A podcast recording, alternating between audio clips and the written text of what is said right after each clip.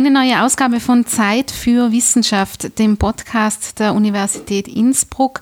Heute wieder ein spannendes Thema, äh, wo, es, wo ich aufgrund einiger interessanter Aspekte bei meinem wiederholten Blick auf die Forschungsinteressen verschiedener Wissenschaftlerinnen und Wissenschaftler bei uns an der Uni Innsbruck wieder mal drauf gestoßen bin. Da möchte ich gerne ein bisschen nachhaken. Heute zu Gast bei Zeit für Wissenschaft ist Herr Professor Timo Heimerdinger. Äh, Herr Heimerdinger, herzlich willkommen bei Zeit für Wissenschaft. Grüße Sie, herzlich. Ich darf Sie zum Einstieg kurz vorstellen und dann äh, darf ich schon an Sie übergeben, weil wir haben ein sehr breites, aber auch äh, interessantes Feld heute zu besprechen, wie schon gesagt. Äh, Sie sind äh, stellvertretender Institutsleiter am Institut für Geschichtswissenschaften und europäische Ethnologie hier an der Uni Innsbruck äh, als Universitätsprofessor für europäische Ethnologie auch und sie sind auch Leiter des Forschungsschwerpunktes kulturelle Begegnungen, kulturelle Konflikte. Jetzt sind schon einige Begriffe gefallen, äh, wo, wo, wo sich ein breites Feld an möglichen Themen aufmacht. Äh, lassen Sie uns doch einmal ein bisschen in Ihre Interessen blicken, so zum Einstieg. Ja, vielen Dank für die Gelegenheit. Ich fange, glaube ich, mal mit dem Begriff der europäischen Ethnologie an, weil das betrifft meine fachliche Identität, meine wissenschaftliche Sozialisation. Ähm, ich vertrete hier das Fach Europäische Ethnologie an der Universität Innsbruck und ähm, das ist schon der erste Punkt, wo immer ein wenig Erklärungsbedarf besteht, weil hier in Innsbruck werden wir immer als die Ethnologen bezeichnet, ähm, äh, was schon zu manchen Missverständnissen führt, denn mit Indianern oder mit äh, Afrika oder Südostasien haben wir gar nichts zu tun. In Innsbruck gibt es eben keine außereuropäische Ethnologie, sondern nur die, mhm. das heißt nur, also im Sinne von ausschließlich, die europäische Ethnologie und dahinter verbirgt sich ähm, fachgeschichtlich gesehen das Fach, das frühere Fach Volkskunde. Das habe ich auch studiert mhm. in Freiburg und ähm, zu diesem Fach ähm, kommen die meisten, die das äh, betreiben, irgendwie auf Umwegen. Es ist ein kleines Fach, ein ähm, wenn man zur Schule geht, relativ unbekanntes Fach und ähm, ein Fach, das sich ähm, mit der ganzen Breite an Kulturphänomenen des Alltags befasst. Also die Alltagskultur der ganz normalen Leute in Mitteleuropa, so könnte man sagen. Auch das ist schon ein sehr breiter Gegenstand.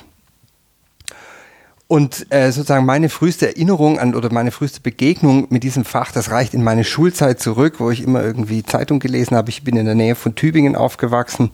Da wusste ich noch gar nichts davon, dass in Tübingen eines der wichtigsten Institute besteht, ähm, wo dieses Fach dann auch nicht mehr unter dem Namen Volkskunde, sondern empirische Kulturwissenschaft betrieben wurde. Die mhm. hatten einen sehr guten ähm, Draht zur Zeitung dort und eines Tages las ich einen Bericht über die Partykultur der 50er Jahre. Mhm. Und dann dachte ich, Mensch, äh, man kann an der Uni ein Fach studieren, wo es um die Partykultur der 50er Jahre geht, um Nierentische und ähm, Lichtorgeln und solche Dinge. Und dachte, das ist, das ist wirklich interessant. Ähm, und da bin ich zum ersten Mal mit diesem eigentümlichen Fach von der Alltagskultur in Berührung gekommen, habe es dann sozusagen irgendwo in den hinteren Winkeln meines Gehirns wieder abgelegt und habe das dann schließlich, äh, habe ich dessen wieder erinnert, als es um die Studienfachwahl ging und habe es dann in Freiburg studiert. Und ähm, sozusagen das ganz Normale, das Gewöhnliche, das Alltägliche, das Selbstverständliche, das, was zunächst mal einfach als gegeben erscheint und als ähm, ja, vielleicht trivial, äh, vertraut und, und nicht näher betrachtenswert erscheint, das zum Thema der Wissenschaft zu machen, also das Normale sozusagen als was Ungewöhnliches zu betrachten, diese, diese Blickverschiebung, die mh, mm, sozusagen ein, ein, eine neugierige, äh, eine, einen neugierigen Blick auf das ermöglicht, was vielleicht erst gar nicht beachtenswert erscheinen mag. Das hat mich unglaublich fasziniert. Und äh, so bin ich dann zunächst Volkskundler geworden und ähm, dann äh, für die Promotion habe ich das Institut gewechselt, da bin ich nach Kiel gegangen, dort wurde ich dann in europäische Ethnologie promoviert und dann äh, habe ich eine Stelle an der Uni Mainz angetreten. Da war ich dann plötzlich Juniorprofessor für Kulturanthropologie. Und dann in mhm. Innsbruck mhm. bin ich jetzt äh, Vertreter des Faches Europäische Ethnologie. Was ich damit sagen will, das Fach heißt an verschiedenen Orten etwas unterschiedlich. Ich mache mir aus diesem Namen Spiel nicht allzu viel. Es äh, sorgt immer mal wieder für Verwirrung nach außen. Es hat innerfachlich natürlich Gründe, dass wir den Fachbegriff Volkskunde nur noch sehr vorsichtig benutzt mhm. und abgelegt haben. Hier in äh, Innsbruck heißt das Fach Europäische Ethnologie und es beschäftigt sich mit dem Alltag in seiner ganzen Breite. Mhm. Jetzt haben Sie schon gesagt, der Alltag in seiner ganzen Breite, der ist auch relativ breit. Wenn Sie diese, wie ähm, ist das so eine Voraussetzung, für, um das überhaupt zu äh, studieren zu können, dass man in der Lage ist, diesen Blick zu verschieben und das Gewöhnliche als das Ungewöhnliche sozusagen wahrzunehmen? Oder also sollten also das eigentlich viel mehr Menschen tun? Das ist so meine Frage. ja, natürlich. Alle, alle sollten eigentlich europäische Ethnologie studieren. Nein, im Ernst. Ähm, ich glaube, äh, dass diese, diese Grundfaszination, das Kleine zum Gegenstand zu machen, mhm. das ist irgendwas, was, das sollte man vielleicht mitbringen. Eine Lust daran, auch die, die vermeintlich marginalen Dinge ins Zentrum zu rücken. Und, und sozusagen den Reiz darin zu erkennen. Also irgendwie eine, ein breites, neugieriges Interesse ist sicherlich eine gute Voraussetzung, aber eigentlich bemühen wir uns im Studium unseren Studierenden genau das zu vermitteln. Also wie kann ich sozusagen in so etwas wie einem, ähm, einem Sitzmöbel oder einem Ansteckbutton äh, ein wissenschaftliches Thema entdecken. Ja, was, mhm. was steckt da über die reine Funktion, die die Dinge haben? Äh, noch an Bedeutung, an, an, an kulturellen Zusammenhängen noch mit drin. Das ist das, was wir so mit dem, mit dem ethnologischen Blick immer bezeichnen. Also der, ähm, der Blick auf die Dinge, als ob man sie zum ersten Mal und anders sehen würde. Tatsächlich muss man wahrscheinlich sagen, die mh, mm, sozusagen die, die Alltäglichkeit als Gegenstand unseres Faches ähm, verleiht unseren Arbeiten nicht per se den Glanz. Ne? Es gibt mhm. andere Fächer, die, die leben viel stärker noch von der äh, sozusagen von der Aura des Gegenstandes, also die, die Kunstwissenschaften, die Literaturwissenschaft. Das sind Dinge, die beschäftigen sich mit Gegenständen, die an sich schon irgendwie diese, diese Dignität, ähm, die, diese, die sozusagen äh, die, die herausragende Bedeutung mhm. mit sich bringen, scheinen zumindest. Bei uns ist es so, wir müssen sozusagen immer wieder deutlich machen, warum es denn so interessant ist, sich mit einem Paar Schuhe zu befassen als Bestandteil der Bekleidungskultur zum Beispiel. Mhm. Und warum ist es interessant? Ja, weil die Dinge eben nie nur das sind, was sie zu sein scheinen im Sinne von zweckdienlichen Objekten. Ein Schuh ist eben immer mehr als nur ein Gegenstand, um die Füße vor Kälte und Nässe zu schützen, sondern ein Schuh ist immer auch Träger von Bedeutung und Ausdruck, Teil von Lebensstil, auch Resultat ähm, wirtschaftlicher und technischer Prozesse. Also in diesem Schuh, um jetzt mal nur ein winziges ja. Beispiel zu nennen, da kreuzt sich so viel und das sozusagen herauszupräparieren und drin zu sehen, das ist sozusagen unser, unser Geschäft. Ja, und immer die Dinge dann in Bezug zu den Menschen zu sehen, die sie benutzen. Also auch die Dinge nicht nur als isolierte Objekte zu sehen, sondern immer als ähm, sozusagen Mitspieler in einem Spiel, das die Menschen untereinander spielen. Mhm. Nach Ihrer Definition jetzt oder so dieser kurze Umriss des, des ähm, Forschungsfelds in der oder der Ethnologie an und für sich ist das ja betrifft es dann ja so gut wie ähm, alles, was unseren Alltag, äh, in unserem Alltag vorkommt oder in unserem mhm. Leben vorkommt. Äh, wie, äh, wie haben Sie sich jetzt da auf gewisse Bereiche fokussiert oder welchen, mhm. weiß nicht, ob es die Schuhe sind oder was anderes, also welche, welche Dinge interessieren Sie denn dann da? Ja. Weil ich denke, man muss sich ja doch irgendwo Bereiche klar, raussuchen. Klar, das ist richtig. Also es gibt grundsätzlich, also Sie haben völlig recht, ganz grundsätzlich ist der der möglich, das mögliche Spektrum an Themen so unendlich breit, mhm. dass natürlich niemand das in, äh, zur Gänze abdecken kann. Ähm, tatsächlich würde ich aber sagen, es ist ein, ähm, ein Privileg äh, dieses Faches, dass man seine Neugier den verschiedensten Spuren zu folgen äh, hemmungslos frönen kann. Und das habe ich auch getan. Also ich habe immer dieses, diese Breite des Faches als Einladung gesehen, mich auf Neues einzulassen grob gesprochen gibt es natürlich die Kolleginnen und Kollegen, die stärker historisch arbeiten, also wir, beginnend vielleicht mit dem 15., 16. Jahrhundert bis ähm, in die jüngere Vergangenheit und andere äh, Kolleginnen und Kollegen, die mehr ethnografisch ähm, orientiert mehr mit Gegenwartsbezug hauptsächlich arbeiten, empirischen Methoden. Ein Spezifikum des Faches ist es aber, das eine mit dem anderen zu verknüpfen. Also auch die Gegenwart immer in ihren historischen Bezügen mhm. zu sehen. Und wie bin ich jetzt zu meinen Themen gekommen? Also wenn ich äh, äh, sozusagen meine verschiedenen äh, Stufen der wissenschaftlichen Qualifikation durchlaufe, dann war es irgendwie eine Mischung aus dem, was mir über den Weg gelaufen ist und dem, ähm, was mich sozusagen äh, persönlich angesprochen hat. Also meine erste Arbeit, meine Magisterarbeit zu den, äh, zum Spiritismus im 19. Jahrhundert über die äh, rückenden Tische oder diese spiritistischen Tischrückpraktiken, das war tatsächlich ein Thema, was mir mein damaliger Professor irgendwie äh, angeboten hat, sozusagen, hat eine interessante Quelle gehabt und gesagt, wäre das nicht noch was. Und ich habe tatsächlich die Erfahrung gemacht im Laufe meiner äh, Tätigkeit immer wieder, dass fast jedes Thema, auch wenn es einem noch so skurril und abseitig erscheinen mag, äh, in dem Moment, wenn man sich stärker darauf zubewegt und sich äh, reinkniet und äh, reinbohrt, äh, es einen Faszinosum werden kann und eine Faszination entfaltet. Das war also sozusagen an mich herangetragen. Das zweite große Thema, die Beschäftigung mit den, mit den Seeleuten und den Bildern über Seeleute, die wir haben, das war ganz stark auch irgendwie lokal inspiriert. Das war klar, ich wollte nach Kiel gehen, ähm, um eben bei meinem Doktorvater zu sein.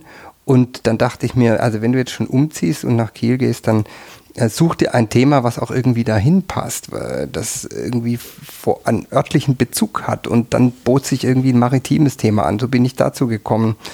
Und ähm, spätere Themen äh, waren dann äh, teilweise persönlich inspiriert oder eben was ich anbot. Zum Beispiel eines der Themen, was mich aktuell sehr stark be beschäftigt, die ähm, Frage der Geschichte und des Umgangs mit Trachten hier in Tirol. Mhm das ist ein Thema, das hätte ich mir wirklich in meinem Studium nie träumen mhm. lassen, dass ich mich damit mal beschäftigen würde.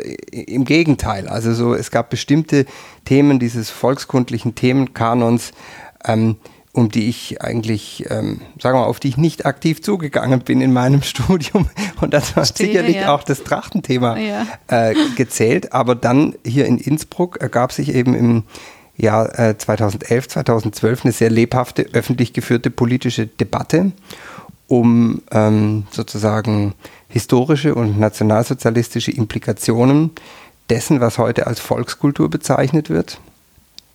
Und äh, da gab es dann nicht nur die Gelegenheit, sondern sogar fast schon die, die lokale Notwendigkeit, ein Forschungsprojekt zu machen über die Mittelstelle Deutsche Tracht, die in Innsbruck im Innsbrucker Volkskunstmuseum ähm, in den späten 30er und 40er Jahren angesiedelt war, wo Gertrud Pesendorfer eben damals äh, Trachtenerhebungen durchgeführt hat, Trachtenerneuerungen betrieben hat und ähm, Schnittmuster und Entwürfe hergestellt hat, die eigentlich bis in die jüngste Vergangenheit äh, rege in Verwendung waren, hier in verschiedenen Bezügen. Und diese ganze Geschichte dieser Mittelstelle Deutsche Tracht, ihre Arbeitsweise, aber auch ihre Wirkungsgeschichte ist nicht aufgearbeitet. Mhm. Und dann lag das Thema sozusagen so vor der Haustüre und es gab mhm. die Möglichkeit, ein Projekt dazu zu machen, dass ich ähm, dann eigentlich sehr gern mit, ähm, mit meinem Mitarbeiter Reinhard Bodner da drauf zugegangen bin und tatsächlich forsche ich jetzt über Trachten, was ich nie gedacht mhm, hätte. Ja. Also bevor wir jetzt da vielleicht ein bisschen mehr in die Tiefe gehen, weil da würde ich gerne ein bisschen nachhaken, äh, würde mich interessieren, von Ihrem persönlichen Zugang her verstehe ich das dann richtig, dass es Ihnen wichtig ist, dass Sie so auch in der Umgebung dessen sind, was sie untersuchen. Also wenn Sie jetzt sagen in Kiel mhm. Seefahrt und so weiter und äh, da jetzt in Tirol Trachten, was vielleicht so ein Alpenthema unter Anführungszeichen ja, ja. ist, zumindest wenn man es so von außen betrachtet. Mhm. Ähm, spielen da Dinge wie, ich weiß nicht, teilnehmende Beobachtung oder sowas auch eine Rolle, was ja in der Ethnographie oder im, im Fach der Ethnologie allgemein durchaus ein wichtiger Punkt ist? Ist das ja. eine Ursache dafür? Äh, auf, auf jeden Fall. Also der, das Konzept der teilnehmenden Beobachtung, das heißt, die Dinge nicht nur aus schriftlichen Quellen oder Interviews zu erschließen, sondern sozusagen an den, an den Praktiken in, in mehr oder weniger ausgeprägter Form auch selber teilzuhaben, mhm. um besser zu verstehen, das ist ein wichtiges Grundprinzip ethnologischen Forschens. Allerdings könnte man da natürlich sagen, ja gut, aber das lässt sich ja auch irgendwie bei, bei Themen anwenden, die nicht vor der Haustür liegen. Also ich meine, die, die nicht-europäischen Ethnologen, die forschen in Papua-Neuguinea oder, mhm. oder in der Sahelzone, ähm, wäre auch eine Möglichkeit. Für mich ist aber tatsächlich so, äh, dass ich gerne über Themen arbeite, die irgendwie vor der Haustüre liegen also auf der einen Seite gibt es natürlich irgendwie auch äh, praktische Erwägungen. Äh, nicht in einem Hochschullehrerjob äh, kann man nicht einfach mal so wochenweise irgendwie auf Feldforschung gehen. Man hat mhm. viele Dinge zu erledigen. Insofern ist es gut, die Dinge auch irgendwie ja. in der Nähe zu haben. Aber darüber hinaus gibt es auch ein prinzipielles Anliegen. Ich glaube tatsächlich, dass sich ein Thema auch besonders gut dann erschließen lässt, wenn man irgendwie die ganzen vielfältigen Bezüge, die sich einfach im Alltag, wenn man in der Nähe des Themas ist, ergeben, auch irgendwie wahrnehmen kann und mit einbinden kann. Tatsächlich ist es ja so, ich, bin, ich, ich komme aus Süddeutschland und ähm, bin dann irgendwann erst in Tirol gelandet. Für mich ist natürlich äh, auch die Begegnung mit diesem Land hier eine, die, äh, die ganz viel Neues und ganz viel Überraschendes immer noch bereithält. Also äh, sozusagen diese einerseits hier zu sein und auch äh, mit Familie und mit allem drum und dran hier zu sein jetzt auch schon seit einigen Jahren auf der einen Seite und trotzdem irgendwie einen anderen Hintergrund zu haben, also auch sozusagen diesen Blick von außen auch mitzubringen, mhm. das empfinde ich eigentlich als ein, ein, ein ich will es gar nicht Spannungsverhältnis nennen, sondern ein, also einen doppelten Blick auf die Gegend hier, die sehr, sehr produktiv sein kann, um hier auch wissenschaftlich arbeiten zu können. Das ist ja immer so, ein, so, ein, so eine zentrale Herausforderung in unserem Fach, dieses Spiel von Nähe und Distanz irgendwie gut auszutarieren. Also einerseits dieses sich involvieren und, und sozusagen drinstecken im Thema und andererseits aber immer wieder so dieses Schritt zurücktreten und gucken. Und das gelingt mir, hoffe ich, denke ich, hier jetzt eigentlich vor Ort eigentlich, eigentlich gut. Insofern habe ich gar keinen Grund, meine Themen jetzt irgendwo äh, ganz in der Ferne zu suchen. Ich finde es ähm, eine sehr gute ähm, Situation und Haltung, um hier zu arbeiten. Ich mache das mhm, dann, Da haben Sie ja dann sozusagen die am Anfang genannte Blickverschiebung durch den Ortswechsel ähm, auch schon quasi mitgebracht. Ja, genau. Genau. Also das zweite Thema, das mich im Moment stark beschäftigt, ist die evangelische Konfession in Österreich oder in Tirol speziell. Das ist auch irgendwie jetzt anlassbezogen, 500 Jahre mhm. ähm, Reformationsjubiläum 2017 führe ich der, im Moment ein, ein dreisemestriges Projekt mit den Studierenden durch. Das ist also so ein Lehrforschungsprojekt, wo wir mit einer kleineren Gruppe an Studierenden uns diesem Thema evangelisch sein in Tirol annähern. Und auch da ist es für mich irgendwie diese, diese, äh, diese doppelte, dieser doppelte Zugang, der aus Momenten der Nähe und der Distanz ähm, gekennzeichnet ist. Ich komme aus einer Gegend in äh, Württemberg, die sehr, sehr stark äh, evangelisch geprägt ist, wo also die, die evangelische Kirche in, in Teilen die, die Mehrheitskonfession äh, darstellt und auch ein, ein, starker kultureller Faktor ist. Und, und das ist mir sozusagen sehr, sehr vertraut. Und hier in Tirol ist es ja was ganz anderes. Da mhm. ist das, äh, der Protestantismus ist eine absolute Minderheitenveranstaltung, ja. eine, eine kleine Splittergruppe. Und ähm, aus dieser sozusagen aus dieser Randposition heraus ergibt sich auch eine ganz andere Gebarung dieser Konfession. Es, ist, äh, es hat einen ganz anderen Zuschnitt und für mich ist eben beides interessant. Das äh, Bekannte, sozusagen die evangelische Konfession, ist, mir vertraut ist hier in sozusagen anderem Kontext und anderem Zuschnitt, anderer, äh, ja, ganz anderem Gepräge auch wieder zu entdecken. Und das sind eigentlich für mich so die, ähm, so, die, die Positionen zum Thema, aus denen heraus sich am besten arbeiten lässt. Mhm. Also ich wäre jetzt niemand, der jetzt, äh, um jetzt mal irgendein beliebiges Beispiel zu nennen, sich jetzt in erster Linie dafür interessieren würde, irgendwo äh, an das andere Ende der Welt zu fahren und dort irgendwie einen, einen Stamm oder eine Gruppe kennenzulernen, über die ich nichts weiß und dann zu versuchen, sozusagen deren Sprache zu erforschen und so weiter. Das, das wäre mhm. tatsächlich etwas, das ist so fremd. Also das Fremde im Bekannten zu entdecken, mhm. das ist eigentlich, glaube ich, für mich so eine, eine starke Motivation, die ja. sich durchzieht.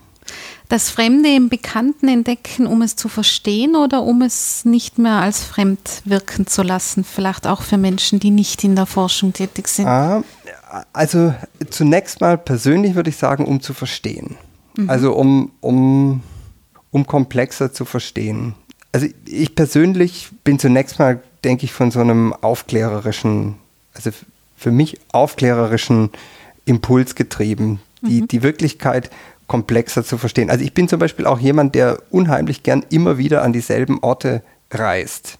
Ja. In, oder ich bin wenig in der Welt rumgekommen, ich bin viel in Europa immer gereist und ja. auch ganz oft wieder an dieselben Orte, weil mhm. ich, ähm, äh, also mein Reiz wäre eher sozusagen beim fünften Mal, wo ich irgendwo hinfahre, dann eben noch weitere Aspekte zu entdecken, okay. als jetzt fünf andere Orte äh, kennenzulernen. Mhm. Das ist, glaube ich, auch irgendwie in meiner Persönlichkeit irgendwie mit angelegt, dass ich so dieses bei jedem Mal irgendwie noch ein Stück tiefer zu kommen und noch ein bisschen mehr zu sehen, das interessiert mich einfach. Und mhm. so ist es vielleicht auch fachlich ein bisschen. Das geht mir jetzt selber eigentlich jetzt gerade so auf, wo ich es Ihnen jetzt so erzähle. Also das, das vermeintlich Bekannte äh, sozusagen auf neue Art und Weisen immer wieder zu entdecken, das, das ist irgendwie für mich so, da kann ich meine wissenschaftliche Neugier ausleben. Und der zweite Schritt wäre dann natürlich immer, das auch irgendwie zu kommunizieren und es mhm. irgendwie zu transportieren, sei es jetzt in der Lehre, da geht es ja ständig darum, also auch äh, den Studierenden diese, diese Zugänge zu Phänomenen irgendwie aufzuschließen oder auch ähm, was jetzt äh, irgendwie Medienarbeit oder so angeht, es irgendwie in einer Sprache zu transportieren, die eben für Leute, die jetzt mit der Uni gerade nichts zu tun haben, auch äh, oder, oder in ganz anderen Ecken der Uni unterwegs sind, also auch eine andere Fachsprache, die äh, es da irgendwie interessant zu transportieren. Aber mein erster Impuls ist nicht sozusagen äh, die, die Welt und die Menschen zu verändern, sondern mhm. erstmal äh, das Vorfindliche irgendwie besser zu begreifen. Ja. Mhm. Interessant, weil Sie haben ja eigentlich durch das Fach, das, das Sie jetzt selber so charakterisiert haben, dass sich mit dem Alltäglichen so stark beschäftigt, also damit beschäftigt, was jeden Menschen betrifft. Mhm. Den großen Vorteil, dass sie ja eigentlich alle Menschen ansprechen können. Bei den Naturwissenschaften zum Beispiel ist es ja oft schwierig.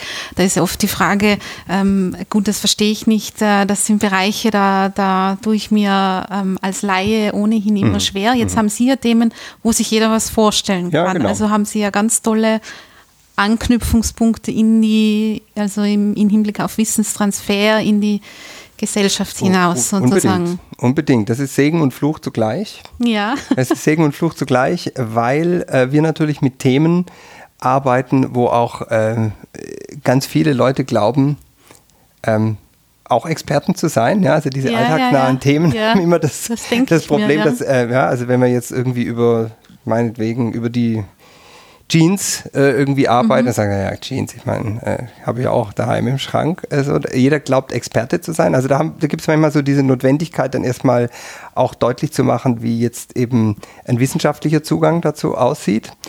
Das zweite Problem ist, dass eben diesen Schritt in dem vom in dem Gewöhnlichen auch ein wissenschaftliches Thema überhaupt erstmal zu sehen. Da muss man manchmal erstmal ein bisschen was erklären. Wenn jemand kommt und sagt, ich beschäftige mich mit Quantenmechanik, da ist jedem gleich klar, dass das äh, sozusagen ein wissenschaftliches Thema sein muss. Bei der Jeans ist es manchen nicht gleich so klar. Ähm, aber Sie haben natürlich völlig recht. Die, ähm, das große Privileg und die Chance ist, mit diesen Themen immer wieder auch ähm, verständlich sein zu können. Also die Mathematiker, die tun mir oft so leid. Wenn man die fragt, was, über was arbeitest du, dann, dann, bemühen sie sich und sagen, ja, also stell dir einen nach ihnen gestülpten Autoreifen vor und, und solche Sachen. Und die kommen ganz schnell an die, an die Grenzen sozusagen der, der Plausibilisierbarkeit ihrer mhm. Themen für, für Nicht-Mathematiker. Da haben wir es einfacher, das stimmt. Mhm. Wir müssen eher immer gucken, dass wir äh, klar machen, dass es da auch äh, sozusagen einen, einen, theoretischen Zugang auch gibt zu den Themen wie der Jeans oder dem Schnürsenkel. Ja, weil ja. es ja vielleicht nicht nur das ist, dass viele glauben, sie sind ohnehin auch Expertinnen oder Experten auf dem Gebiet, sondern dann auch vermutlich an der einen oder anderen Stelle die Frage auftaucht, die wahrscheinlich Geisteswissenschaften sowieso immer wieder haben. Ja, für was muss ich jetzt die Geschichte oder die, die Verwendung der Jeans, der Schuhe oder eines Buttons untersuchen? Genau, das, das, da geben Sie mir natürlich jetzt das Stichwort, diese diese, diese Frage, ähm, wozu denn überhaupt diese wissenschaftliche Beschäftigung notwendig sein soll, da befinden wir uns natürlich in einem ganz heiklen mhm. äh, Gelände, äh, weil natürlich im politischen und auch sonst im öffentlichen Raum immer wieder diese diese Rechtfertigungsdiskussion ähm, und die, die, die Frage nach der Relevanz von Themen gegen, und Gegenständen ähm, angezettelt wird, würde ich jetzt mal sagen. Ähm, da habe ich tatsächlich einen sehr, äh, sehr klaren und auch eindeutigen Standpunkt. Ich denke, es ist ganz wichtig, dass Wissenschaft sich zunächst mal äh, aus dem Bedürfnis, neues Wissen zu finden, aus purer Neugier mit Themen beschäftigen kann.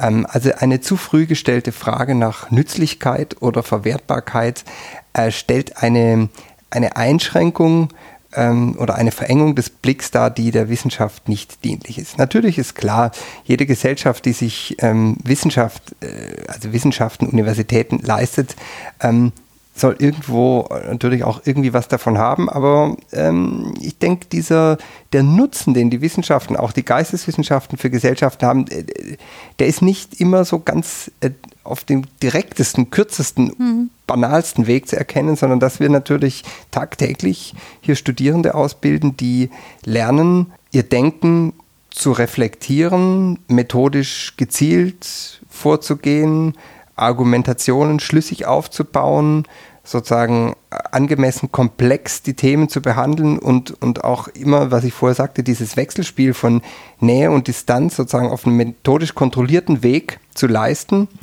ähm, das ist äh, über die Themen hinaus auch die Ausbildung von, von Argumentation, Denk- und Arbeitsweisen, die grundsätzlich mhm. wichtig sind und die dann irgendwo Anwendung finden können. Selbst wenn die Leute dann in ganz anderen Bereichen arbeiten, nehmen sie sozusagen eine, eine Ausbildung in, in wissenschaftlicher Genauigkeit, in Bewusstheit im Sprachgebrauch mit, die auf jeden Fall nützlich ist. Ja, also insofern sehe ich die sozusagen die Seminararbeiten, die über die Jeans geschrieben werden, äh, die werden nicht deshalb geschrieben, dass lauter Jeans-Forscher am Ende mhm. rauskommen, die dann als Jeans-Spezialisten ihren Lebensunterhalt verdienen sollen, sondern es geht auch darum, exemplarisch ähm, wissenschaftliches Denken und Schreiben einzuüben. Und allein da liegt schon mal ein großer Nutzen, den ich unbedingt mit Zähnen und Klauen immer verteidigen würde. Ja, also deshalb möchte ich mir diese Frage, ja, so, wozu braucht man Jeansforschung, äh, um jetzt bei dem Beispiel, die, die würde ich jetzt so gar nicht mehr gelten ja. lassen, sondern ich würde sagen, ähm, wir brauchen auf jeden Fall wissenschaftliche Ausbildung, zum Beispiel auch am, am Beispiel der Jeans. Darüber hinaus ähm, kann man natürlich dann vielleicht auch konkretere Anwendungsbezüge auch nehmen. Meine Kulturwissenschaft ist eine Form, wie sich eine, eine komplexe Geschichte der Gesellschaft, die sehr stark in Bewegung ist, wie alle mitteleuropäischen Gesellschaften, ähm, über sich selber, ihre eigene Geschichte, ihre Funktionsweise verständigt. Also es sind hochkomplexe äh, Gesellschaften, in denen wir leben. Das ist nicht einfach zu verstehen, was hier passiert. Und, und zwar jetzt nicht erst mit Flüchtlingsbewegungen oder solchen mhm. aktuellen Phänomenen, sondern grundsätzlich. Also wir haben so, ähm, so differenzierte und, und, und komplexe Prozesse. Da tut es gut, glaube ich, wenn möglichst viele Leute hier in unserem Land leben, die darüber auch mal eine Weile in ihrem Leben gründlich nachgedacht haben. Und also auch auf der Ebene, glaube ich, sind die Kultur- und Geisteswissenschaften und das bezieht sich jetzt natürlich nicht nur auf mein Fach, ja, das bezieht sich auf das ganze Spektrum an äh, Geisteswissenschaften, äh, sind wir schon, schon wichtig. Ja. Denke ich schon, ja, ja. Ja, ja, da würde ich Ihnen auf jeden Fall zustimmen. Aber ich glaube, man, man kann nicht müde werden zu betonen. Man hat trotzdem das Gefühl, man muss das doch nach wie vor, auch ja. 2017 jetzt mittlerweile, äh, doch immer wieder betonen. Und wenn man sich die Verteilung mancher Zuwendungen ansieht, dann ähm, finde ich immer, ist das äh, nicht ganz, ganz zu rechtfertigen. Vor allem, wenn wir uns das ansehen, was wir jetzt vorher besprochen haben, dass äh, gerade diese wissenschaftlichen Bereiche sich mit mit, mit unserer Lebenswelt äh, ganz massiv auseinandersetzen, ähm, haben sie ja auch eine dementsprechende Bedeutung auf jeden Fall. Mhm, mhm. Also es werden ja dann immer so diese, diese Front, also was heißt immer, manchmal werden diese Frontlinien zwischen den Geistes- und den mhm. Naturwissenschaften ausgemacht und so. Also ich, ich sehe das in gewisser Weise entspannt. Ich, ich finde es völlig plausibel, dass die Naturwissenschaften natürlich viel mehr Geld brauchen als die Geisteswissenschaften. Ja. Also diese Apparate, äh, und geräteintensiven Wissenschaften ist es völlig klar, dass die äh, ganz andere Voraussetzungen brauchen als wir Geisteswissenschaftler. Wir brauchen im Wesentlichen äh, die Personalkosten und natürlich irgendwie eine Infrastruktur mit Büchern und so weiter. Das ist auch nicht zum Nulltarif zu haben, aber es spielt sich in ganz anderen Größenordnungen ab. Insofern, okay, da kann ich damit leben. Und ich bin auch ohne weiteres äh, bereit, äh, eine Grundlagenforschung auf naturwissenschaftlichem Gebiet immer zu befürworten. Mhm. Also, dass da irgendwelche Leute irgendwelche Elementarteilchen aufeinander schießen, mit einem riesigen Aufwand, personell, zeitlich, energetisch, riesiger Aufwand und äh, versuchen herauszufinden, was hinter den Quarks dann noch stattfindet und so weiter. Ist okay. Also finde ich völlig in Ordnung. Ich würde nur sagen, im gleichen Atemzug und genauso gibt es auch ein Recht der Geisteswissenschaften, auch auf Grundlagenforschung, wo äh, wir jetzt uns nicht dann dauernd befragen lassen müssen, äh, sozusagen, warum man das braucht. Ich denke, Grundlagenforschung sollten alle unbedingt machen können. Und daraus können dann auch ähm, möglicherweise, und die Geschichte hat es immer wieder gezeigt, Dinge entstehen, die ganz praktisch angewandt werden können, äh, was vielleicht keiner so ahnen konnte. Mhm. Also ja, Grundlagenforschung als äh, Grundlagenforschung betrifft ja alle Disziplinen. Ja. Also von dem her äh, etwas, was man auf jeden Fall, ja, was man dem, dem man die, die dementsprechende Wertschätzung in jeder ja. Hinsicht gegenüberbringen, äh, entgegenbringen sollte. Ja, ich, wissen Sie, ich sehe ähm, gewisse öffentliche Diskussionen im Moment, die, die mich wirklich äh, ein bisschen ähm, in Sorge stimmen. Das ist dieser, sind interessanterweise dann immer so englische Begriffe. Third Mission oder Responsible Science, das sind so zwei Schlagworte. Mhm. Third Mission ist schon im, im Schwange, Responsible Science kommt jetzt. Ähm, da knüpfen sich nämlich genau solche Rechtfertigungs- und Nützlichkeitsaufforderungen ähm, dran und ich beobachte das sehr genau und mit, mit großer Skepsis. Also wenn jetzt plötzlich dieser Begriff der Third Mission kommt und die Uni Wien zum Beispiel hat es sehr bereitwillig aufgegriffen und jetzt eine eigene Projektstelle für Third Mission eingerichtet, wo jetzt also gesammelt wird, was die Uni über Forschung und Lehre hinaus noch für die Gesellschaft leistet. Mhm. Dann ist ja allein indem man sich diese Rhetorik schon mal zu eigen macht, irgendwie damit schon das Zugeständnis verbunden, man würde nicht genug leisten. Und da würde ich schon am Anfang sagen, stopp, Moment mal. Also Forschung und Lehre. Wir, wir kommunizieren in unseren Lehrveranstaltungen tagtäglich mit, mit Tausenden von Studierenden und versuchen ihnen so viel beizubringen, was, wo, was wir hier am besten können das ist ein hohes Maß an Transferleistungen, die wir in alle möglichen gesellschaftlichen Bereiche hinein leisten, weil diese Studierenden verbleiben ja nicht an der Uni, sondern gehen ja in irgendwelche Bereiche. Und jetzt plötzlich von Third Mission zu reden, die Uni äh, in die Notwendigkeit zu bringen, sich jetzt mal zu überlegen, was sie eigentlich darüber hinaus der Gesellschaft bringen, das empfinde ich ganz ehrlich gesagt als eigentlich ein Unding. Und ich denke, wir sollten als Geisteswissenschaften vorsichtig sein, uns auf diese Diskussion überhaupt einzulassen. Das kommt mir ähnlich äh, vor, wie wenn man jetzt einer, einer Volksschule äh, sagen würde, sie solle jetzt mal erklären, was sie über das Unterrichten von Schülern hinaus eigentlich der Gesellschaft bringt. Mhm. Also äh, ich finde es tatsächlich ein wenig absurd. Ich, und, und ähnlich ist es mit diesem Begriff der Responsible Science. Also auch da ist ja so eine Vorstellung damit verknüpft, ähm, sozusagen Wissenschaft solle sich ihrer gesellschaftlichen Verantwortung stärker bewusst werden und sie erklären. Ähm, und da frage ich mich halt, wenn ich allein schon von Responsible Science spreche, die jetzt gefördert werden soll, sage ich damit implizit nicht gleich mit, dass es auch viel unverantwortliche Wissenschaft gäbe. Und was, was wäre das dann? Also was, äh, was soll das genau bedeuten? Ich, ich, ich weigere mich schon ich weigere mich schon, mich überhaupt auf diese Sprachregelung einzulassen. Mhm.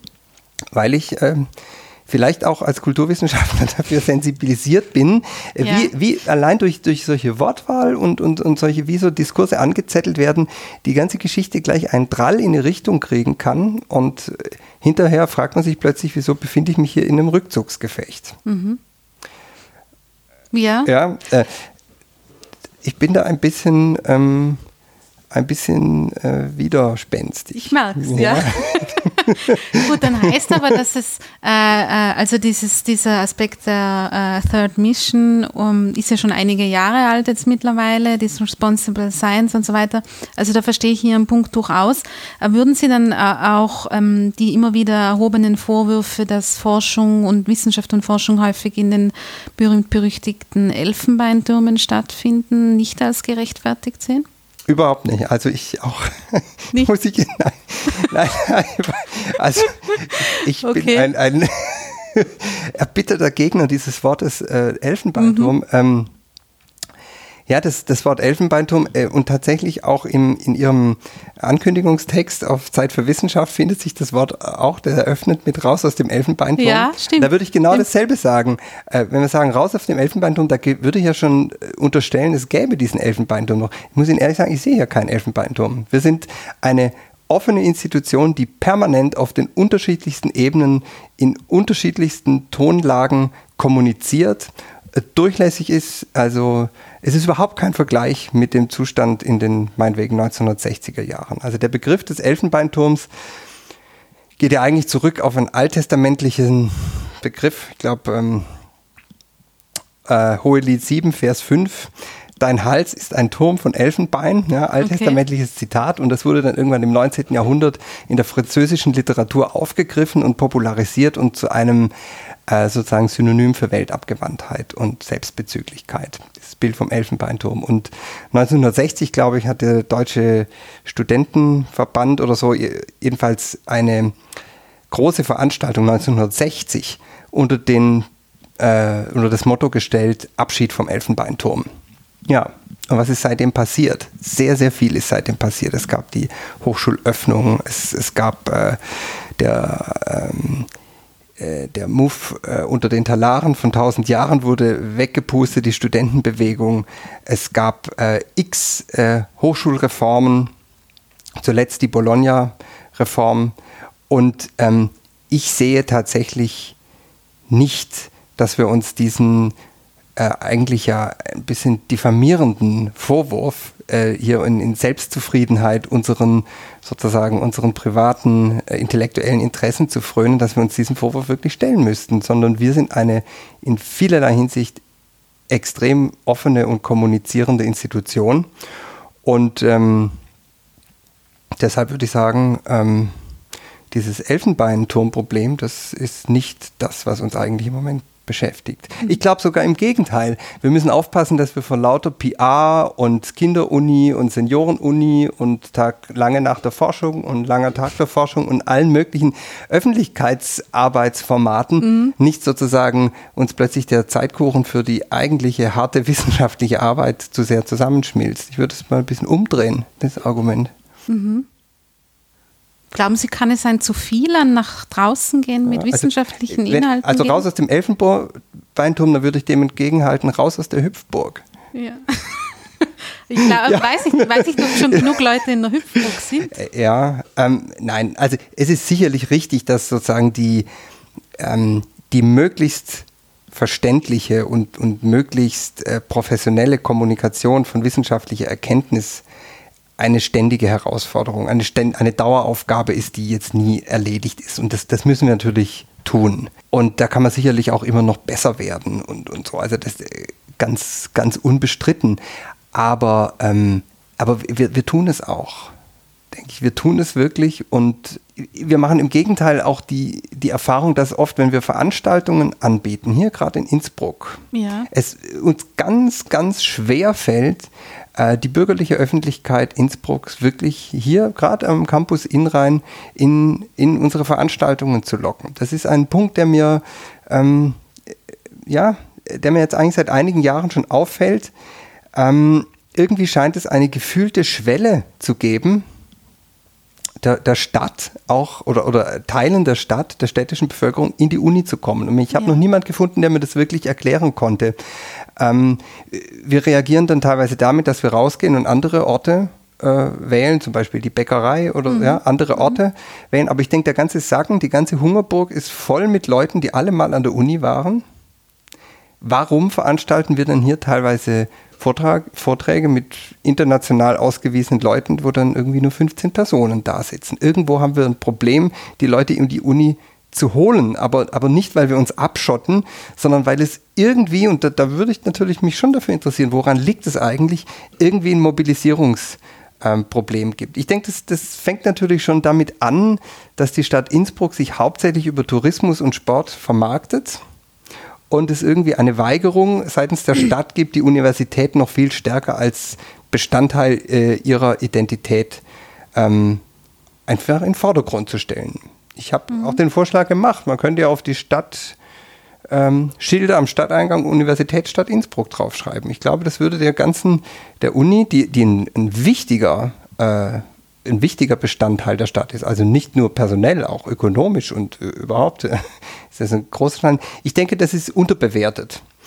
Als ich angefangen habe, äh, hat mir ein alter Kollege gesagt, ähm, eins ist merkwürdig in Innsbruck, die Haltestelle der Straßenbahn vor der Uni, die heißt äh, Kliniken. Ja. Mittlerweile hat sich das verbessert, aber tatsächlich ja. ist das irgendwie ein, ein, ein bisschen symptomatisch dafür, ja, dass die, die Universität im Selbstbild der Stadt Innsbruck unterbewertet ist.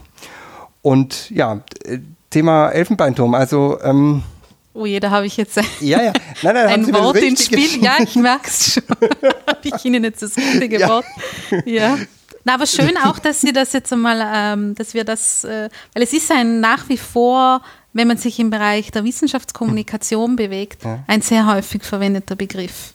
Als, als, als, Sympto als Symbol für etwas, was man überwinden muss und was vielleicht die Ursache dafür ist, dass nur fünf Leute in die Veranstaltung mhm. kommen. Weil vielleicht empfinden sie ja sie nicht so, aber die Menschen draußen. Ja, offensichtlich. Ja? Also ja. wenn sie nicht kommen, ist es äh, offensichtlich. Äh, Gibt es da irgendeinen Grund, dass sie nicht kommen? Sei, äh, sei, es, dass es sie nicht interessiert oder sei es, dass sie, äh, ja, keine Ahnung, ähm, denken, es sei doch irgendwie ein geschlossener Raum. Ähm, Gut, also wir müssen sicherlich lernen, da irgendwie noch, noch äh, besser zu werden, aber äh, sozusagen äh, das Publikum muss dann auch kommen, ja, klar, wenn man das einlädt. Also da, aber irgend, insofern würde ich sagen wir mal, der, dem, insofern würde ich schon äh, recht geben. Es gibt da sozusagen im Zusammenspiel zwischen Universität und anderen gesellschaftlichen Gruppen, da, es, es, es hakt manchmal noch. Nur dieser Begriff vom Elfenbeinturm, der, der schiebt ja sozusagen den Unis so diesen, so in einer Art Selbstverliebtheit, diesen äh, ja, ja, sozusagen die Ursache mhm, dafür zu. Und ich glaube, das ist zu kurz. Mhm zu kurz gegriffen. Das ist sicher zu kurz. Mhm. Wenn man so sieht, sicher mhm. zu kurz gegriffen. Mhm. Weil ich gerade denke, wenn man von Menschen, die außerhalb der Universität äh, aus deren Perspektive einnimmt, das Interesse für Wissenschaft und Forschung oder das zumindest die Sensibilisierung dafür, dass das was Wertvolles und Wichtiges mhm. ist mhm. und gesamtgesellschaftlich Wichtiges ist, äh, setzt er dann schon in der Bildung, äh, in, im Kindesalter sozusagen an, dass man damit aufwächst, dass man eine gewisse Sensibilisierung dafür bekommt, selbst wenn man jetzt nicht selber eine Universität besucht hat. Also ich glaube, da bewegen wir uns auch in einem ja, ja. sehr großen, äh, ist ein Riesenthema, wo man ganz viele verschiedene Aspekte dann eine ja. Rolle spielen anfangen. Aber was denken Sie denn, woran liegt es, diese Mobilisierungsschwierigkeiten? Ja, dass wenn ich das wüsste, das versuche ich auch herauszufinden. Ja, ja. Ich versuche es herauszufinden, indem ich äh, möglichst viele verschiedene Formate, ähm, ähm, nachdem ich selber einen geisteswissenschaftlichen Hintergrund habe, dann aber in die Öffentlichkeitsarbeit, mhm, jetzt wie mhm. hier an der Uni Innsbruck gegangen bin, versuche ich diese ähm, sozusagen diese große Begeisterung für äh, alle möglichen Themen, habe jetzt nicht mhm, nur für mhm, geisteswissenschaftliche Disziplinen, so wie Sie am Anfang gesagt haben, ähm, es gibt fast nichts da draußen, was nicht interessant mhm, wäre. Mhm. Also mit dem, so gehe ich so ein bisschen durchs Leben. Deswegen ist der, ähm, der Job hier im Beruf Öffentlichkeitsarbeit natürlich für mich genau der richtige, weil ja, ja, ich da jeden Tag ganz klar. viele Themen mhm. ähm, betrachten kann und versuche aber so diese ähm, eben Formate zu finden, wo man diese Brücke irgendwie schlagen kann. Mhm, und mhm. das ist zum Beispiel, dass wir jetzt hier sitzen und uns so unterhalten ist zum Beispiel ein so ein Versuch von meiner Seite. Ja, also ich finde den ausgesprochen gut, weil es wirklich viel Zeit bietet. Also eine Stunde genau. oder über eine Stunde Zeit zu haben, das ist natürlich ein, ein Format, das gibt es sonst fast gar nicht. Mhm. Also in, vielen, in den meisten anderen Medien hat man eben, wenn es hochkommt, 2,30. Jetzt, ja, also, also Minuten. Äh, Minuten, genau. Oder, ja. oder äh, im Printbereich, was weiß ich, dann irgendwie äh, ja, ein oder Zeichen zwei äh, oder, äh, Zeichen. Und, äh, und das ist tatsächlich vielleicht was, also bestimmte wissenschaftliche Zusammenhänge, auch wenn man sich um Verständlichkeit, um Reduktion aufs Wesentliche, um, um sozusagen äh, Anschaulichkeit bemüht, äh, also beliebig knapp lässt sich manches dann vielleicht doch nicht darstellen. Auch, ich meine, wir sind, in erster Linie sind wir halt Wissenschaftler und keine Wissenschaftsjournalisten. Ne? Also genau. wir, klar. Und, und deshalb mal Zeit zu haben, was zu entfalten, ist ähm, also mhm. ein, ein, eine große Gelegenheit, äh, die, die ich äh, wirklich ganz, ganz, ganz Also ich kann Ihnen das jetzt auch nicht mhm. beantworten, woran das liegt mit, mit, mit zwei, drei fixen Antworten, aber ich kann, also ich versuche, ich glaube, dass da mehr Potenzial da ist mhm. Mhm. Ähm, und dass man vielleicht auch die, die neuen Möglichkeiten, die uns äh, letztlich durch das Internet ja gegeben werden, zu nutzen. Und da ist so ein Format eine Sache, da ist ähm, grundsätzlich der Gedanke, dass man, dass man bei Wissenschaft und Forschung nicht nur von Fakten ausgeht, sondern auch die Menschen dahinter zeigt mhm, und mhm. Ähm, nicht nur die Ergebnisse, sondern auch den wissenschaftlichen Prozess, der mhm, dorthin mhm, führt, mhm. mehr darstellt vielleicht, mhm, das greifbarer, authentischer werden lässt, mehr eben mit den Personen arbeitet. Das wäre so eine, ein Zugang, den also ich mir Themen gut vorstellen. zu personalisieren. Letztlich mhm. zu, zumindest an äh, ihnen das so stark Abstrakte zu nehmen, mhm. vielleicht. Mhm. Mhm. Weil letztlich sitzen auch in diesem, und wir sitzen ja sogar in einem Turm, das lustigerweise genau. im siebten Stock, ähm, genau. äh, das alles ein bisschen ähm, greifbar zu. Mhm. Mhm. Also das wären so, also so, so ist mein, äh, wäre mein, meine Herangehensweise. Also das deckt sich tatsächlich insofern auch mit, mit meiner Erfahrung, dass äh, wenn es sozusagen gelingt, die, die Begeisterung ja. ähm, äh, also nicht nur zu bekunden, sondern auch irgendwie glaubhaft vorzuleben, in, mhm. in, diesem Sinne rüberzubringen, das ist etwas, das steckt unmittelbar an. Also da, da kann man Menschen wirklich erreichen. Ähm, mit, mit, bestimmten anderen äh, Mitteln, also äh, sozusagen die, die Schnelligkeit und die Buntheit und die, die äh, sozusagen Reizdichte von äh, anderen Medienangeboten, da können wir schlecht mithalten. Also äh, in einem Vortrag zum Beispiel, da entwickelt mhm. man eben einen Gedanken. Aber, aber ich denke, auf emotionaler Ebene die Begeisterung und die Leidenschaft für das Thema, das zu transportieren, das ist etwas, das wir tatsächlich im Idealfall auch, auch, auch zeigen können. Ja. Mhm. Das ist das, was, glaube ich, da, was, was Wissenschaft so toll macht. Also das mhm. ist dieses, diese Begeisterung, die Leidenschaft, mit der man an, an, an Themen herangeht. Das ist das, was mich so extrem fasziniert mhm. hat, mhm. was ich jeden Tag erlebe, immer wieder, egal welche Disziplin, völlig egal welche mhm. Disziplin, mhm. das findet man überall und das finde ich so einen tollen Aspekt der Wissenschaft, die sie mhm. so, diese, diese Leidenschaft, wenn man die transportieren kann, wie Sie sagen, glaube ich, das, das steckt an. Äh, vielleicht, äh, dass wir an der Stelle jetzt ähm, uns wirklich einmal auf ein Thema ein bisschen mhm. fokussieren, das Sie bearbeiten. Sie haben es äh, schon angedeutet, die äh, Trachten und Tiroler Trachtenpraxis. Äh, was haben Sie sich da jetzt genau angeschaut? Weil mhm. ich, nehme Sie, ich nehme an, Sie haben, wenn Sie da jetzt auch so eine eine Blickverschiebung vorgenommen haben, wie Sie anfangs ge gesagt haben, dann könnte das ja ganz interessant ja, werden. Ja, unbedingt, genau. Also, ähm, also der Ausgangspunkt dieses Projektes waren ja ähm, sozusagen die lokalen und auch stark politisierten äh, Diskussionen um, um diese Plona-CD mit irgendwelchen äh, sozusagen nicht hinreichend dargestellten nationalsozialistischen Implikationen und so weiter. Und das Land Tirol hat eben gesagt, wir fördern jetzt Forschung, die äh, sozusagen genau hinschaut und äh, untersucht, wie jetzt in gegenwärtigen sogenannten volkskulturellen Praxen ähm, irgendwelche äh, nicht erkannten historischen Zusammenhänge noch wirksam und lebendig sind. So, das hat dem Ganzen natürlich einen, äh, schon durchaus einen, einen, politisierten Startpunkt gegeben, aber tatsächlich muss man ganz klar sagen, also wir sind äh, völlig frei in unserer Forschung und ähm, neben der Beschäftigung mit diesem historischen Teil der Mittelstelle Deutsche Tracht, wo die Materialien noch im Volkskunstmuseum liegen, interessiert uns auch, wie strukturiert sich dieses Feld der praktizierenden Trachtler gegenwärtig.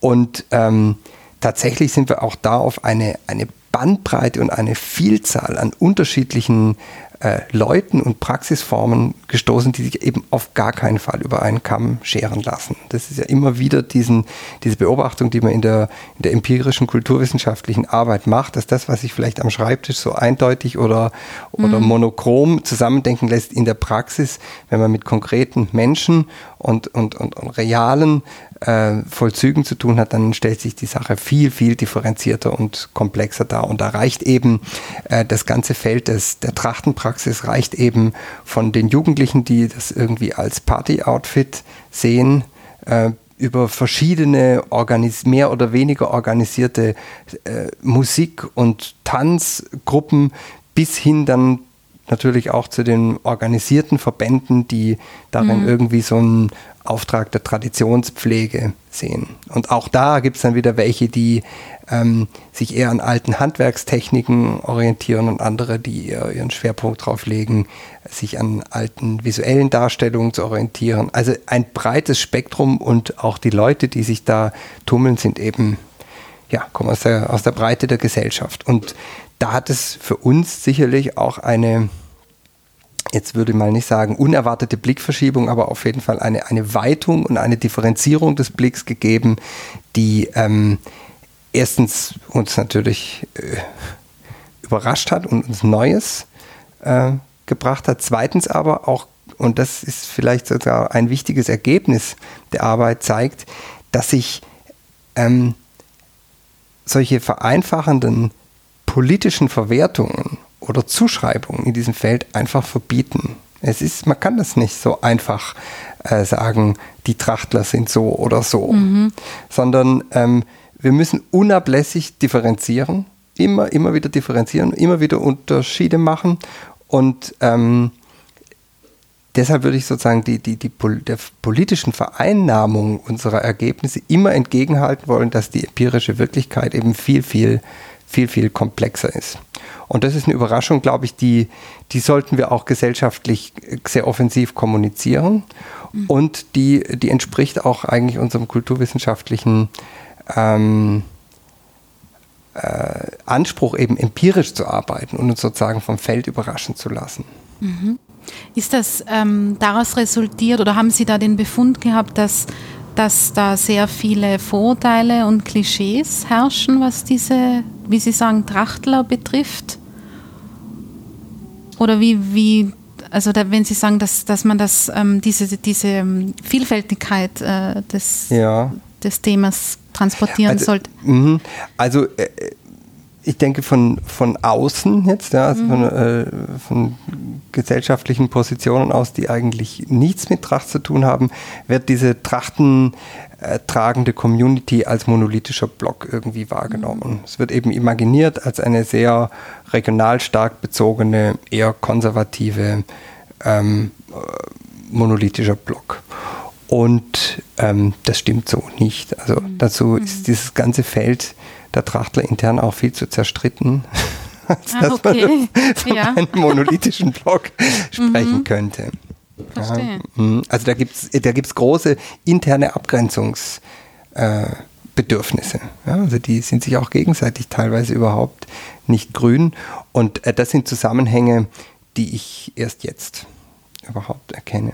Haben Sie diese, ähm, weil Sie, weil Sie erwähnt haben, dass Sie sich diese Trachtenpraxis ja auch bis in die mm, jüngere Vergangenheit mhm, mhm, hinauf angesehen haben, welche Sie haben am Anfang auch äh, das Stichwort sozusagen Nationalsozialismus genannt. Ja, also äh, unser Projekt gliedert sich eigentlich in zwei Teile und der Hauptteil ist erstmal die historiografische Aufarbeitung äh, der Arbeitsweise dieser Mittelstelle Deutsche Tracht 38 bis mhm. 45.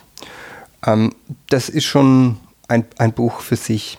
Und darüber hinaus tatsächlich interessiert uns auch die Rezeption, also der dortigen Arbeit in dieser Mittelstelle Deutsche Tracht in der Nachkriegszeit bis, bis rauf in die Gegenwart.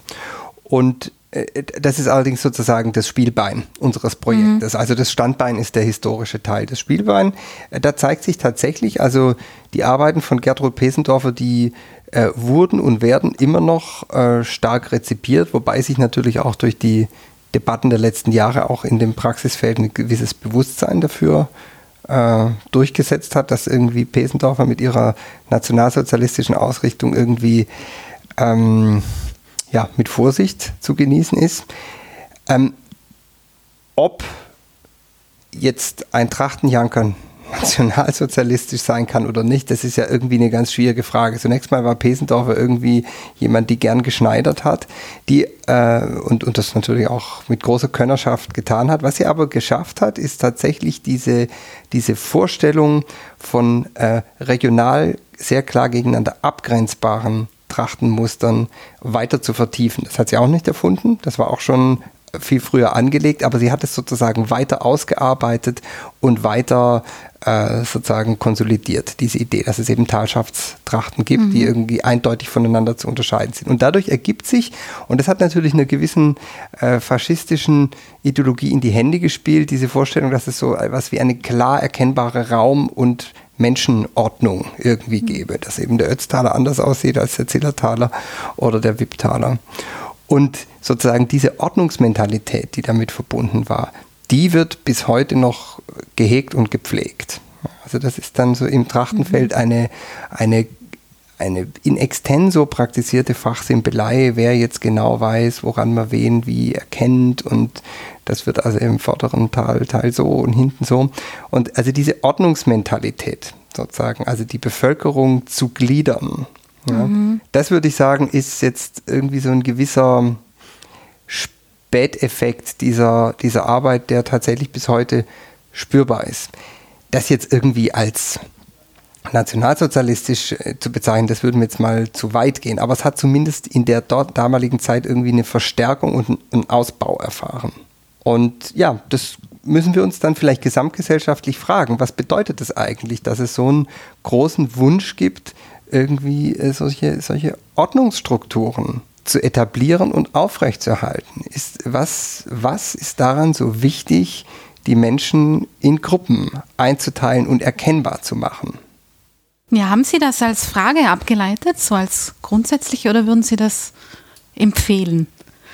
Weil das wäre ja. Ja, ich meine, das, das, ist natürlich eine Frage, die kann man jetzt den Leuten nicht direkt stellen. Also ja. Äh, das, da kann jemand, glaube ich, sehr äh, schwer drauf antworten. Also, aber das ist durchaus eine Frage, die mich beschäftigt. Ja? Mhm. Welche, ähm, welche Ordnungsbedürfnisse gibt es und wie gibt es da eine Angst vor Unordnung? Mhm. Das ist ja immer eine Frage, die uns in, in, den, in, den, in vielen kulturwissenschaftlichen Bereichen beschäftigt. Warum sind bestimmte Ordnungsvorstellungen kulturell so sehr wirksam? Eine der wichtigsten Ordnungsvorstellungen ist die Geschlechterordnung, ja, die mhm. äh, die eben in, in vielen Bereichen unseres Lebens durchgesetzt ist und äh, wir sehen halt, dass die Irritation dieser Geschlechterordnung eben massive Abwehrreaktionen oder Ängste auch auslöst. Ja. Ist, ja? Und, und das ist schon eine Frage, welche, welche, wo kommen diese Ängste her? Woher kommt dieser tiefe Wunsch nach, nach Ordnung und wo ist es stärker ausgeprägt und wo weniger? Und da gibt es natürlich eine Stadt-Land-Differenz mhm. zum Beispiel. Das gilt wahrscheinlich für ähm, sozusagen die Etabliertheit von Geschlechterordnungen genauso wie für die Relevanz von Trachten. Kann man wahrscheinlich, da gibt es vielleicht eine Verbindung, aber das ist dann auf einer recht abstrakten mhm. Ebene der Frage nach, nach Ordnungsbedürfnissen. Und da denke ich, ist das, was wir mit Kultur bezeichnen, natürlich ein ganz, ganz wichtiger Faktor, dieses Bild von Ordnung aufrechtzuerhalten oder zu unterlaufen. Also das ähm, gibt es ja, gibt's ja beides. Das ist so eine übergeordnete Frage, die mich ja. immer wieder beschäftigt. Haben Sie da persönlich eine Vermutung, warum das so ist? Weil das, äh, Sie sagen ja schon, das betrifft ja unheimlich viele Bereiche. Also ja. das, äh, äh auch die Angst vor der, vom Unterlaufen der sogenannten eigenen Tradition und Kultur jetzt durch Menschen, die aus verschiedenen Gründen zu uns kommen und so weiter. Ja, das genau. ist ja ständig äh, sehr präsent. Das ist ständig sehr präsent. Ja, also da kommt man natürlich äh, wahrscheinlich in, in, in psychologische mm. äh, Gefilde, wo ich mich auch als Wissenschaftler nicht mehr wirklich kompetent sehe. Aber also ich, ich könnte mir vorstellen, dass dieser Wunsch der Aufrechterhaltung von Ordnungssystemen irgendwie was natürlich mit einer ähm, mit Momenten von Unsicherheit zu tun hat. Das sind irgendwie, also sozusagen kollabierende oder sich verschiebende Ordnungen lassen, lassen eben Ängste auftauchen, die sozusagen die eigene, die eigene Existenz oder die eigene, den eigenen Ort in der Gesellschaft und so weiter betreffen. Und ich denke, also was wir empirisch sehen, ist, dass sozusagen an Orten, wo es mehr Vielfalt und mehr Buntheit gibt, sozusagen auch die Ängste äh, vor, vor Abweichungen aller Art eigentlich geringer sind. Ja, also mhm. sozusagen die, die Angst vor dem anderen blüht auch dort am besten, wo das andere gar nicht richtig präsent ist. Das ist sicherlich ähm, äh, das, da gibt es empirische Hinweise dafür, wobei man natürlich nicht den Kurzschluss treffen kann, zu sagen, also in der Großstadt sind alle liberal oder so. Also das, das, das wäre jetzt also viel zu einfach. So, so kann man das natürlich ja. nicht sagen. Aber irgendwie die, die Angst vor dem Fremden hat auch immer was mit dem Abwesen, mit der Abwesenheit des Fremden zu tun. Wo, worin die Gründe liegen psychologisch, also da, da würde ich mich jetzt wirklich auf Gefilde bewegen, da das sind andere sicherlich kompetenter. Wir können halt als Kulturwissenschaftler feststellen, dass diese kulturellen Systeme und sei es jetzt der Ausdruck von Geschlechterordnung, sei es Kleidung, sei es Sprachordnung, sprachliche Phänomene, immer ganz stark diesen, dieses Moment beinhalten, ähm, diese Strukturen oder diese Ordnungen immer wieder herzustellen und zu transportieren, kommunikativ. Da scheint eine wichtige Funktion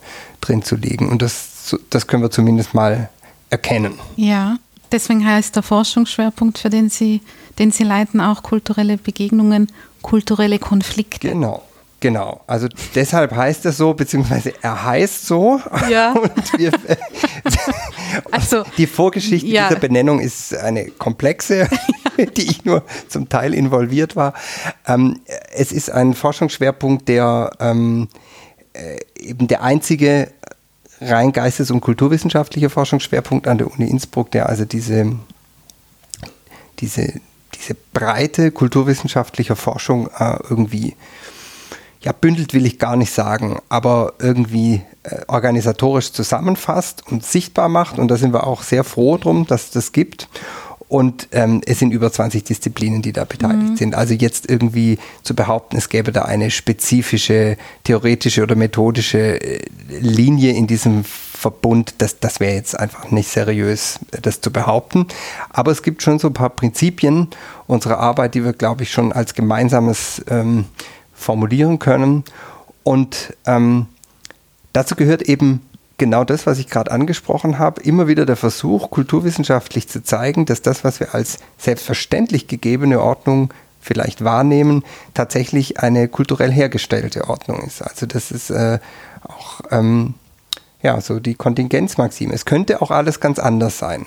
Ja, es ist mhm. nicht, es ist nicht äh, sozusagen naturgesetzlich gegeben, äh, dass wir uns die Welt so vorstellen, wie wir sie uns vorstellen, sondern das ist eine historisch gewachsene äh, und kulturell immer wieder repräsentierte Ordnung. Und das zu erkennen, wie solche Ordnungen entstehen und wie sie sich auch verändern oder wie sie irritiert werden, das ist etwas, was, ähm, glaube ich, alle Fächer, die in diesem breiten Verbund versammelt sind, gemeinsam beschäftigen. Und ich glaube tatsächlich, da bin ich wirklich davon überzeugt, dass wir da einen, einen, einen Beitrag leisten können zu zu der dynamischen und unübersichtlichen gesellschaftlichen Situation, in der wir im Moment äh, mhm. leben. Also um jetzt diese, äh, ich hoffe nicht wieder ein, ein Wort zu bemühen, das Sie nicht so gerne haben, aber um, um, um diese Fake News und äh, überhaupt dieser ähm, dieses Aufleben oder zumindest, ähm, ich würde nicht sagen wollen, dass es nie da war, aber doch sehr starke ähm, Wachsen und Gedeihen von nicht unbedingt äh, durch Wissenschaft fundierten ja. Annahmen und, äh, und, letzten Endes auch viele Lügen, die da äh, kursieren und sich äh, ähm, stark halten. Ist das so? Ja, also ich denke, im, im Kern ist sozusagen was, was ich jetzt gerade versucht habe zu skizzieren, dieser, dieser Ansatz, also eben die Welt als eine gewordene und eine, ja. eine wandelbare darzustellen. Es ist ein sehr emanzipatorischer Ansatz, der dem eigentlich zugrunde liegt, weil er ja auch ähm, impliziert, äh, die Welt ist auch veränderbar. Ja? Mhm. Nichts ist so zwangsläufig gegeben, sondern wir Menschen stellen das auch her, worin wir leben und deshalb können wir es auch in, in unserem Sinne mit gestalten. Also dieser, dieser emanzipatorisch befreiende Grundimpuls, der da drin steckt, den, den würde ich mal in den Vordergrund stellen. Und das, da ist jetzt die Brücke zu dem, was Sie sagen. Ich denke, das ist auch eine starke Botschaft ähm, in die Richtung all jener, die meinen, auf irgendwelche sozusagen verfügten Ordnungen mhm. verweisen zu können. Ob sie jetzt behauptet oder gefaked oder wie auch immer sind, sondern die ganzen ähm, ja, diese, diese ganzen Ordnungsmentalitäten, die da in diesen, in diesen merkwürdig ähm, äh, emporkommenden populistischen äh, Bewegungen sichtbar werden, ähm, de, dem würden wir gern irgendwie ein, eine, eine Botschaft von der, von der Verhandelbarkeit und der Wandelbarkeit der Welt äh, entgegensetzen. Also wenn ich mir mal mhm. zu so einer Art Programmatik da irgendwie mhm. versteigen kann. Aber da würde ich tatsächlich ein gemeinsames Anliegen sehen. Ja. Und, und klar, was Sie jetzt mit den Fake News ansprechen, ich meine, das ist jetzt ein Phänomen, das trifft mich auch persönlich ziemlich unvorbereitet in den ja. letzten Wochen äh, erkennen zu müssen, wie offensichtlich äh, einfach äh, die, die, die pure Behauptung, wenn sie nur laut genug vorgetragen wird, sich irgendwie gegen das Offensichtliche vielleicht nicht ganz durchsetzen kann, aber doch das irritiert. Also das finde ich mhm. zutiefst verstörend und äh, wir als Wissenschaftler, wir können tatsächlich nur mit, mit auf die Kraft des guten Arguments hoffend immer wieder versuchen, mit dem äh, sozusagen mit seriösen Argumentationen ähm, dem entgegentreten. Ich glaube, mhm. dass es ein mühsames Geschäft ist. Ja. Also, Weil sich ja da ja, hartnäckig Dinge halten, ja, ja. Die, die einfach ganz grundsätzlich falsch sind und die zum Beispiel die Wissenschaft ja die dementsprechenden ähm, Informationen, sagen wir mal so, die erarbeitet wurden, in einem wissenschaftlichen Prozess entgegenhalten könnte, aber dagegen wohl an manchen Stellen einfach nicht wirklich ankommt.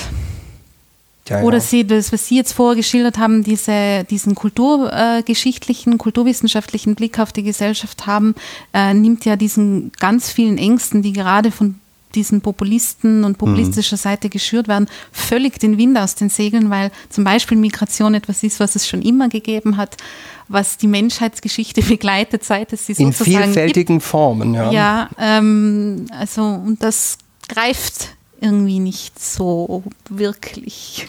Ja, ja. Also, das finde ich auch zutiefst äh, verstörend. Ne? Mhm. Dass, äh, offensichtlich im Moment ähm, sozusagen, äh, wenn Argumente nicht in Kram passen, ist dann einfach als äh, sozusagen Lügenpresse diffamiert wird mhm. sozusagen. Also da, da, da kommt man, glaube ich, als Wissenschaftler auch an, an die Grenzen seiner ja. Möglichkeiten. Wir haben nur das, das Argument und die mhm. Rationalität mhm. und die Plausibilität. Und wenn sich jemand natürlich auf diese ähm, sozusagen Grundbedingungen des, des, des Dialogs nicht mehr einlässt, dass sozusagen ja. die, die, ähm, die die empirische Fundierung und die, die Logik irgendwie doch irgendwie mhm. die, die, Spielregel ist, nach dem wir spielen, da, dann wird es wirklich schwierig. Mhm. Aber wir können auf jeden Fall nicht äh, dadurch darauf reagieren, dass wir diese unsere Prinzipien verraten. Mhm. Also ich glaube, das wäre das Allerfalscheste. Ja. Wenn wir noch kurz bei den äh, Kultur, kulturellen Begegnungen, Konflikten und alles, was die Kultur so mitbringt, mhm. alle, immer wenn viele Menschen zusammen sind ja. irgendwo, äh, was wären denn so Schwerpunkte, die wir jetzt da in Innsbruck haben, wo Sie sagen, die könnte man so ein bisschen herausheben, was in dem Forschungsschwerpunkt äh, passiert? Ja, also da kann ich natürlich jetzt ganz, ganz viel sagen und ich kann mich jetzt wirklich nur auf einige Aspekte begrenzen, weil ich natürlich vielen ja. anderen auch Unrecht tue, die, mhm. ich jetzt nicht, die ich jetzt nicht erwähne. Wir haben ähm, äh, also ganz, ganz unterschiedliche Schwerpunkte und äh, ich möchte jetzt auch niemanden hier irgendwie unter den Tisch fallen lassen. Es gibt eine sehr starke ähm, altertumswissenschaftliche äh, Forschungsrichtung hier in Innsbruck, die ähm, international sehr, sehr äh, sichtbar ist. Das ist auf jeden Fall ein wichtiger Punkt. Und wir haben verschiedene Forschungszentren im, im Forschungsschwerpunkt, die, die unterschiedlich groß sind. Forschungszentren sind ja immer Zusammenschlüsse von mehreren Habilitierten oder also von mehreren Professoren, die sich so um einen Themenbereich ähm, äh, versammeln. Und eines sozusagen der, der jüngsten und auch sehr aktivsten Forschungszentren ist das Forschungszentrum für Migration und Globalisierung, das ähm, aus historischer Perspektive, aus äh, erziehungswissenschaftlicher Perspektive, auch aus ethnologischer Perspektive, aber auch aus literaturwissenschaftlicher Perspektive diese Dynamiken von sozusagen äh, Hybridbildungen, Bewegungen und, und Neu, Neukombinationen im Rahmen des Kulturellen betrachtet. Und ich glaube, das, um jetzt mal einen mhm. Punkt herauszuheben, da ist irgendwie eine große, äh, klar, eine große gesellschaftliche Dynamik gerade, aber da ist auch eine große wissenschaftliche Aktivität an der Uni Innsbruck. Äh, Sie haben mm, sehr eindrücklich geschildert, dass Sie die Themen, die Sie persönlich jetzt behandeln, ähm, sehr ähm, so ein bisschen an Sie herantreten lassen, je nachdem, was in ihrem Umfeld mhm. so passiert. Jetzt haben Sie gesagt, dass die Trachten und äh, die Konfessionalität oder evangelisch sein in Tirol mhm. so etwas ist, was Sie im Moment sehr beschäftigt. Haben Sie schon was, was Ihnen im, äh, im Kopf schwebt, wo, wo Sie sagen, da werde ich mich in Zukunft mehr damit beschäftigen? Hat sich irgendwas äh, also, aufgekommen, was Sie, wo Sie sagen, das würde ich mir gerne mal genauer anschauen mhm. oder ist das zu viel? Na, also im Moment bin ich tatsächlich mit diesem ähm, äh, mit diesen beiden Themen, die Sie genannt haben, vor allem auch mit dem, mit dem Evangelischsein in Tirol, ja. bin ich wirklich sehr beschäftigt und mhm. ähm, kann über dieses Thema noch gar nicht so richtig hinausdenken. Also mhm. wir werden dann eine Abschlusspräsentation äh, dieses Projektes im September bzw. im Oktober hier haben und da bin ich sehr intensiv dran, mit den Studierenden daran zu arbeiten und ähm, das ist eigentlich sehr erfüllend ja. im Moment. Ja. Das verstehe ich. Ja, wenn wieder was Neues aufkommt in Zeit für Wissenschaft, ist immer Zeit darüber zu sprechen. Herr Heimerdinger, für heute bedanke ich mich ganz herzlich für das interessante Gespräch. Der Dank ist ganz auf meiner Seite. Dankeschön. Dankeschön.